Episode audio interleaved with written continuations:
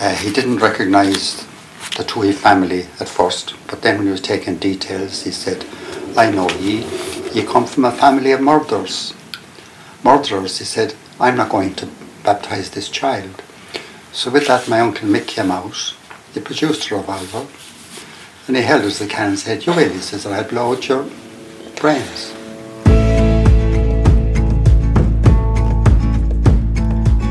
Hi, this is Paula Carroll, and you're welcome to the Clare Oral History Podcast. This podcast delves into the archive of the County Clare based oral history and folklore group known as Cuimhneamh an Chláir, or Clare Memories. We're based in the west of Ireland, and through the oral histories we've gathered here, we'll give you a flavour of the memories, experiences, and traditions that characterise this place. Ordinary lives, extraordinary stories. That's the promise.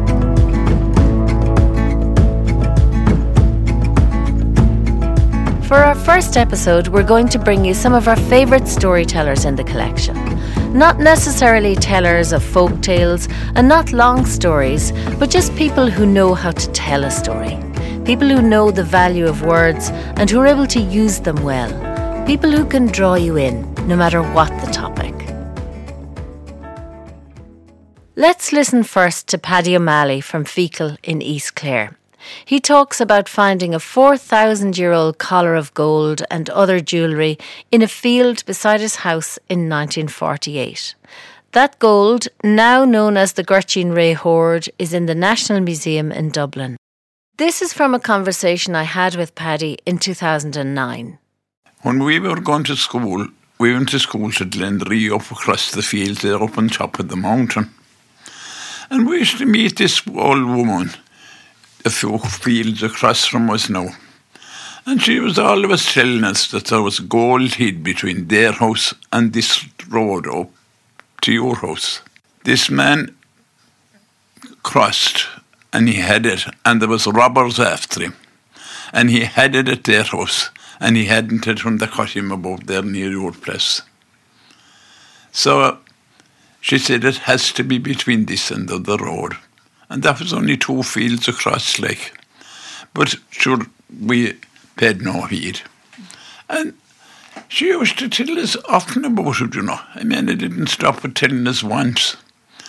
But anyway, I had a field there above, and there was a lot of kind of loose stones in it, you know. And I used to be tilling it with horses and a plough. And I used to be hitting them with the plough. And I made up my mind that I'd take them out of it. And that time there was stuff called Bleston powder. And you put a hole down the stone and you put down the powder in it, and there was a leading of a flakes out of it, and you set fire to that, and up the stone would go in there. But anyway, I dug away, and I had nearly an acre ground dug this time with a spade. Was in the of where I was at it all the winter. But anyway, and they shove one down towards the end of it, and it's 160 yards long, the field. And just stuck down the spade, and up this stuff hopped.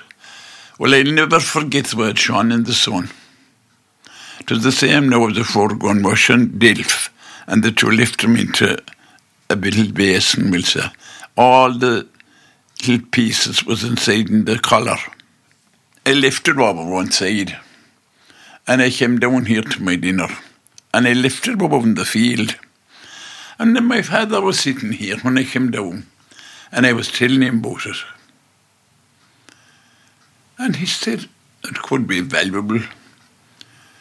But he says if it is, it is it is only valuable in the National Museum in Dublin. He used to read a lot. It was supposed to be the hoard of, of a goldsmith. He made it himself. And there wouldn't the hands of man hardly, or no machine would make it the same today. It is all beaded the colour around. Bracelets thin they used to put on their cloaks. And there was big, fairly big yokes in it as well. They put in their cloaks. And Oh, I tell you, they'll never forget the word shone. Did you often see a chalice shining every sunny day in the altar? The very same as this. So just by the side of where this huge rock was. And she used to tell us that he said that the sun had never shined it or the wind had never blown it. There was trees and white ferns around at that time, but we had them cleared years before that. Neighbours then got to hear of it like, and we had a dance in the room and a table, and my sister was here at the time, she was bringing out that seed. Well, every one of them looked at er. it, and they all said that was grand, but it wasn't gold like. So eventually, Paddy he was the county councillor, heard of it.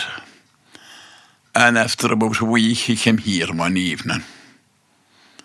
And my sister brought it out to him. Straight away, he knew. He says, you were, you were born under a lucky star. He says, that's the colour of gold, he said. So uh, what we'll do with that now, he says, we'll bring it over to the Barrick and Feakle. That's treasure trove, he says. That's not your property, he says. That belongs to the state. Well, my father had told me the same thing. You can tell here that Paddy Malley was making it clear that he did not need to be told by the county councillor that this gold hoard should be given to the National Museum. Paddy knew that, and that's exactly what he did. And then he received a finder's reward. But eventually, that sent me 300 quid in a check that time. And that was the same as if we got 20,000 now. Wanted a lot of money that time. She would buy a good bull at that time for 10 quid. But uh, sure, people used to say to me, then you were foolish to give it them. Why did you give it them? And what should I do that is it? Which was true for me. What did I want it for like? Yeah, sure. I don't know, you have to listen to all them things. But then I found out there was a man above near Ballyvaughan that found a collar in 1937. And myself and Casey went up one day to talk to him. And that's even a better colour than mine. Is it? It is above in the main hall, Gleninsheen find. And I found out from him that it was a hundred pounds he got from it. So I was satisfied then. Yeah. You did better. I did. yeah, but the times had got better, like 37 and 48. But wasn't it strange that that old woman kept telling, telling us about that? And she said that that was. uh, When, when did her story happen? Like to But sure, it should be handed down to this. Was, my point was 2000 before Christ came out. It was in being 2000 BC. But she must have heard it from her mother or her father, and he from his father, and back along. And you reckon that story came down those 2,000 years? I do. Well, it, it must have been, sure. And that is an amazing thing to contemplate in this story. For how long had that story about the gold been around that part of Feakle? Is the story as old as the gold itself? That would be 4,000 years. It's a bit mind blowing to think about that, but it certainly had been passed down for many, many generations, and with the germ of truth in it intact all that time. And then that truth proven in 1948 when Paddy found the Gorteenreagh gold hoard. And that is the power of oral storytelling. The next time you're in the National Museum in Dublin, go look for it. Now to stories of the possible supernatural origins of music. All over rural Ireland, you can find ring forts today. They're supposed to be the remains of ancient dwellings. But if you play traditional music in Ireland, you'll probably have heard stories about people getting tunes from the fairies and about strange musical events that can happen in a ring fort or a fairy fort or a liss, as they're sometimes called. This next piece is from concertina player Chris Droney from Bellharbour in North Clare. He told collector Carmel Green what happened to him one night when he desperately wanted to learn a tune called Music in the Glen. I remember one night they were playing this tune. You probably know it, Music in the Glen. And mm-hmm. I didn't know it. But they were playing this music in the Glen. I thought, I thought it was lovely. Oh yes, before that, my my parents decided they'd buy an old car. There weren't too many cars around that time now, mm. but they'd buy an old car. So they got a, a Hillman car, an old Hillman. Oh, it was, it was for going around. But I used to, I used to bring the lads, the three lads into Kinvara in the car to play at the hall. And um, this night, they were playing, the, as I told you, the music in the Glen. And well, I, I, was humming it all night and thinking of it in the hall and coming home. But when I was dropping off the last man, he was Michael Linnane up the road here. I was dropping him off, and I said, "Look, before this, this was about one o'clock in the in the morning," and I said, "Before you going home now, I said we'll play music in the Glen. I have to play it before I go home again." Mm. So he couldn't he couldn't play it. the fiddle inside in the car. So it was a lovely moonlight night, and we set out in the wall right outside his house, and we started playing music in the Glen we must have played it about 10 times and we'd stop and talk for a few minutes and we'd start off again playing music in the Glen. I wanted to have this tune But right up from right up from where he lived there was a a fort. Mm. With a, they used to call them. Did you ever hear yeah, of a liss? Yeah. A. But it was a, uh, I don't know whether a fairy fort or what. But uh, it was a lease anyway. But uh, it was only about four or five hundred yards from where he lived. And there was a man in a village the far side of the fort. And he, he had a clock set to get up to go and see a cow that was due to calf. Mm. So when the clock rang, he went off to, walked up the hill to where the cows were. They were up near the fort. And when he got up near the fort, this came summer's night. Didn't he hear the music? he heard music in the glen and he listened for a while. And I heard after that the likes of the way he went home, he ran at home and he nearly killed himself running home. Nothing can make him believe, but it was inside the, the it was inside the liss. that was inside in the liss the music was. But we knew nothing. We were playing below. We, we knew nothing. But after that, two days after, the whole parish had it about the music that was up on the liss Sunday night, Sunday mar- uh, Monday morning at one o'clock in the morning. And it was all about this, the music that was up on the liss above in the middle of the night. And the whole parish had it. Well, I as soon as I heard it, I went up to Michael Linnane and I told him, I said, listen, for the for the life you, said, don't open your mouth, don't say it to us. don't tell anyone And from that day to the day, people people thinks that isn't the least the music was that night. and that, that's what it was, music in the Glen. I'll never forget it. Oh, there's such a great sense of fun and devilment there from Chris Droney. Now to a completely different kind of story. This next one is from Teresa Flynn. She was born Teresa Dooley in Mountshannon, and as a young midwife, she emigrated to Chicago for a time in the 1950s. Here she tells collector Frances Madigan a story about endemic racism at the private Catholic hospital where she worked, and about the Irish nun who was having none of it. We were going to work in our uniforms for to go on at uh, 11 o'clock, I'd say, until 8. That was the night shift. And what happens but this car pulls up? And they said, girls, and we stood and looked, and just women were in the car. You don't realise how dangerous this is. And she looked at me and said, Honey, there was a nurse killed going home from Little Company two weeks ago. Murdered. I thought that's all we want. We got into the back of the car anyway and they left us up at the Little Company of Mary. And we went. I went to the eighth floor. Peggy was on three. And uh, my job was the mothers came up to the eighth floor, the darlings, to be delivered. I had them for three hours in recovery, and I then took them down to in the elevator to room to floor seven. That's where they were. That was it. So I'm waiting patiently anyway, and the elevator doors open. And I had worked in England. Of course, I'd worked with black people naturally enough. They were the very same as ourselves, and there was certainly no problem. So the elevator doors open, and I see two big burly policemen with a little black woman in a wheelchair. Oh God, I said, she's ready for delivery. I rushed to open the double doors to let them through quickly. And the nurse inside said, I'm not touching her. So I said, uh, okay, come out and do my job, and I'll do it. I'm a midwife, I'll deliver her.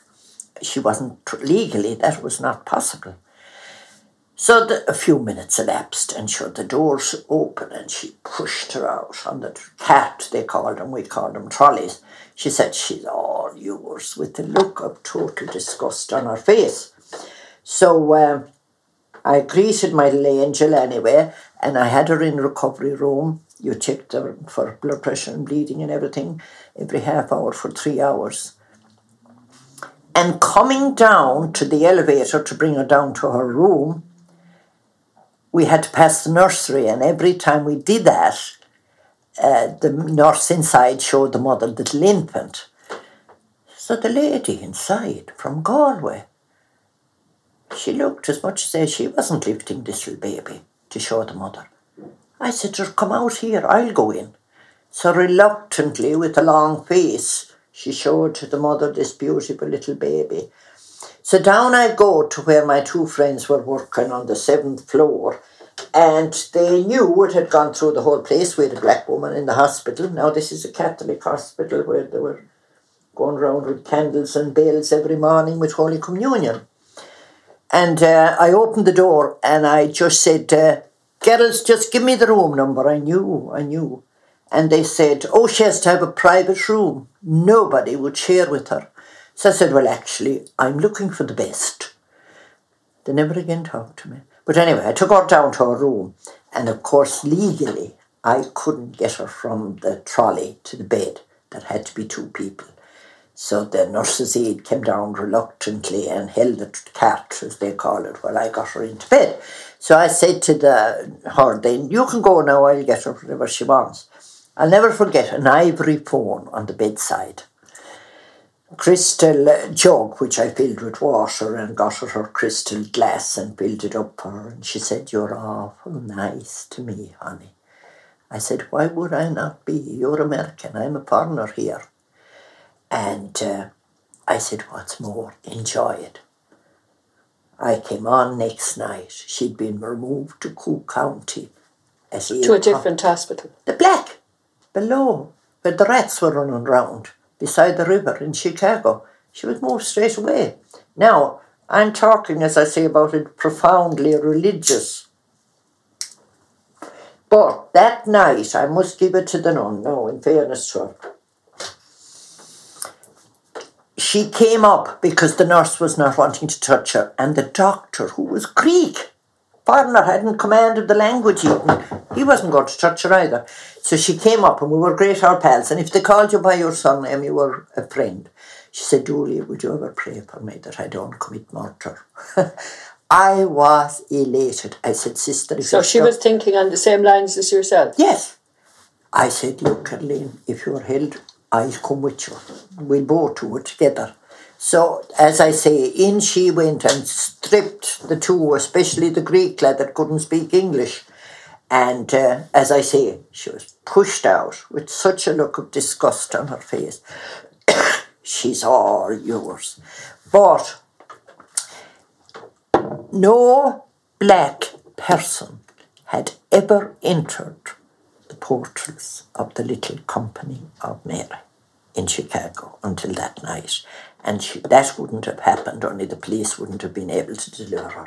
But the apologies I got, it made me angry.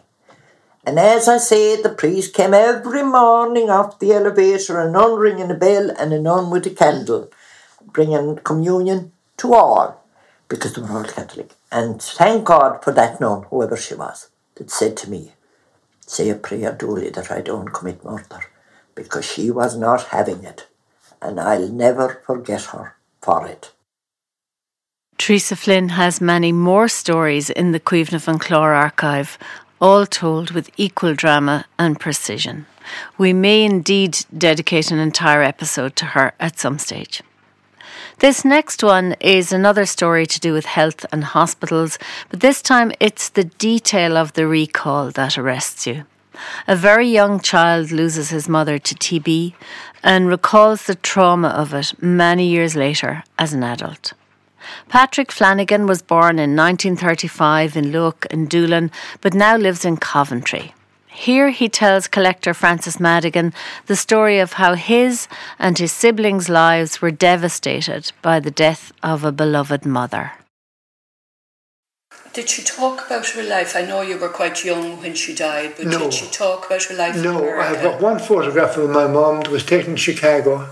I got it in my bedroom at home. That's all the photographs we have of her. Um, she went into the sanatorium and she came out after some time. Now, I don't know exactly which time, but it was a considerable time. And I remember, I remember the day she came out very well. And three of us, she was in bed, I think probably maybe not well enough to be up, and three of us piled into the bed with her. And Dad came in and he went absolutely berserk, obviously, worrying what was, you know, in case we, could, we caught TB. We never realised it, but you know. And I don't she didn't have the heart to, to, to send us packing. Um, but I remember being so protective of her, It was a sad time for all of you, you know. doing jobs, you know. Make sure I fixed the cows and but we did everything that time, we did. Did she stay at home? She stayed at home then for a bit. I don't know how long. Then she went into the sanatorium again Yes. and died. And we heard about her death. Dad was at home, obviously waiting for it, uh, waiting for the news. And somebody travelling from the mine in Doolin, he was going net Scanlon, he was on his way down to to Carbarna on his way back from work. And he came into our house. And he sat by the dresser. And he had his cap and he was crunching his cap up. And he said, I'm afraid, I, he asked us how mum was. That's dad. And he said, I'm afraid I have some bad news. She just died. The, there were no phones at the time, and they telephoned or telegrammed or whatever they did to the barrack and the hospital. And uh, that's how we got the news. She died by herself, on her own. Dad just got to Ennis to see her in hospital in a borrowed bike.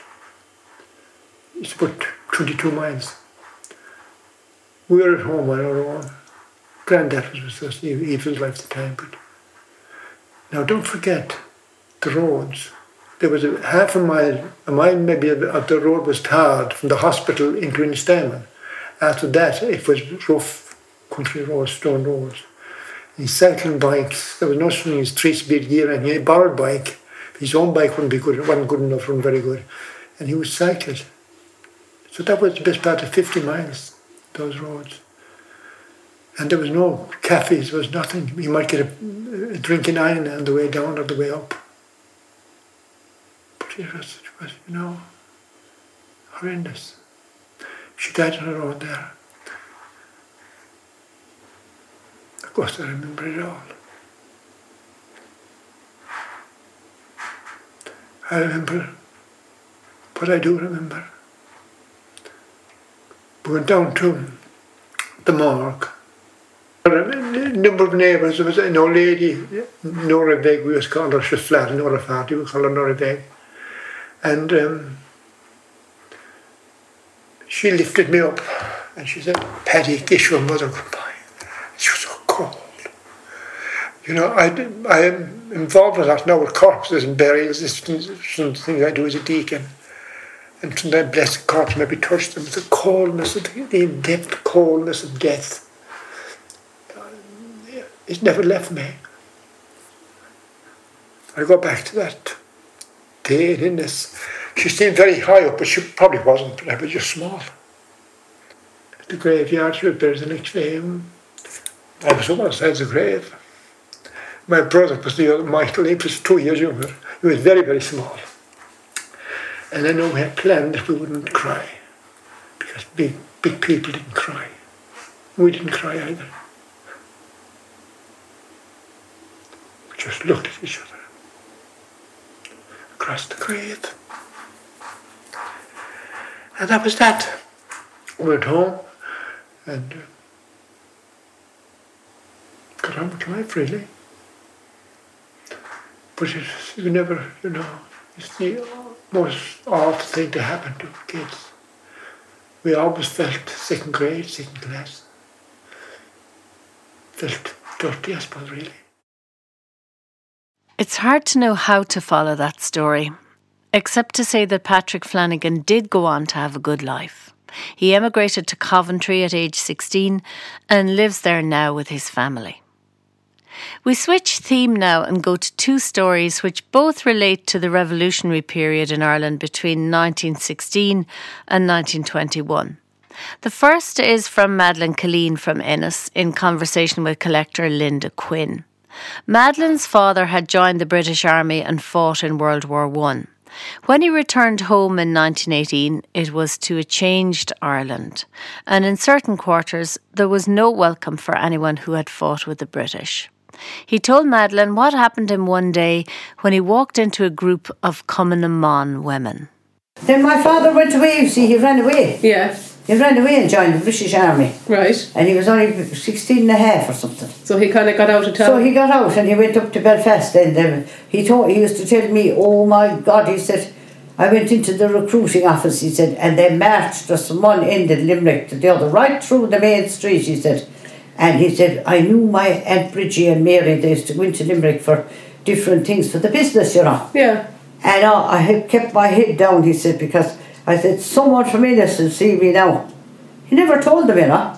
ever. No, well, of course, eventually. Yeah, yeah, yeah. And he said, someone now is going to spot me from Ennis, and he kept the head down all the time. With every kind of a man you could think of, from the poorest to the poor, to the ragamuffin, to the runaways, and to every kind of a person. Yeah. And they ended up in Belfast where they did some training, and he was in the Irish Rifles. And he was sent out then to France, and he was fighting in the Battle of the Somme, Yeah. in the trenches. Right. And he got wounded with shrapnel in Yeah. the leg. And they took him back anyway, and he was in hospital. And then he did convalescent in France, someplace in a farm. Well, it was a different experience, wasn't it? And then he went back again to the, he was sent back again, but this time he went back in transport and they taught him to drive. yeah. And he was driving supplies to the front, which was dangerous enough Yeah, too, you see, yeah. better were coming along in bombs. And he saw the war then, and then he came back to Ennis. Of course, it was terrible. Uh, And he must have had a pension from that then, did he? no, never No, had a pension. did not? No, No. But he, he's, he saw a different side of life, I'd say. Well, when he came home, then you see there was a terrible animosity towards these people that were in the British Army Yeah. by the Like Tom Creed, man and all these yeah. people, you yeah. know? Yeah. And he told me a story that they were going up the street one day, himself and this other fella, who was also home from the war. And up there, near where the old ground now have the restaurant there, what do they call it? The, the, the, Town hall. yeah, the town yeah. hall. Yeah. Turning the corner there at the street, they spotted about 40 of these women coming down towards them. They had pitchforks, sticks, every kind of an implement, he said. And they were charging down the street. And they- they put their eyes on the two and they knew they were from, uh, had been over in, in the British Army. Yeah. And they charged down the street after them, shouting and screaming. And when they got to the square, they separated the two men. Yeah. And one went one way, and they went their own way. Of course, they didn't catch up with them. Yeah. But he said if they had, he said, I don't know where we'd be. So they so they spot them. So the women were oh, deadly. There was terrible coming along. in every direction. Yeah, yeah. Just the women, every. So what, what age was he when he came back from the war? Well, I suppose he must have been gone about four or five years, I see. Yeah. Four anyway, I suppose, I say. A lucky escape there for Madeleine Killeen's father.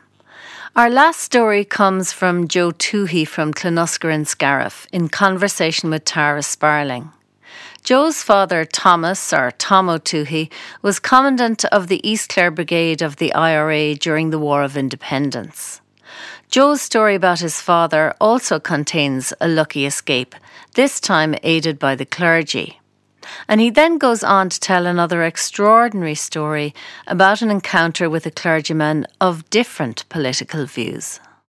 My fa- father was Thomas Dwyer. He was well known as Tomo. Now, he um, happened to be a commandant of the East Clare Brigade, Old IRA. Uh, he was featured very well in um, that book that was written, Blood on the Banner. And uh, uh, there were a lot of incidents in that happened to my father that weren't mentioned in the book. But my father told me, and of course they were quite horrendous, actually. And uh, I don't know whether it's appropriate at this stage to say what happened to him. Uh, we all know about four boys from the Scariff area who were beaten to death. And there's a plaque on the bridge in Killaloe between Killaloe and Ballina. Um, each time I pass it, I say a prayer for them and I stop.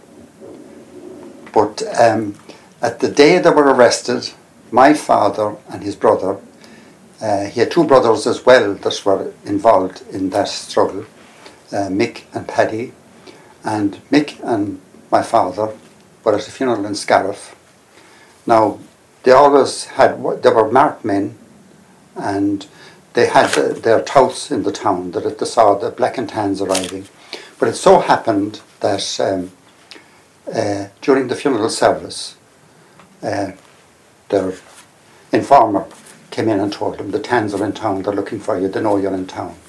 So with that, they went up to the gallery in the church in Scariff, and they went up into, there was an attic door, and they made their way up into the attic.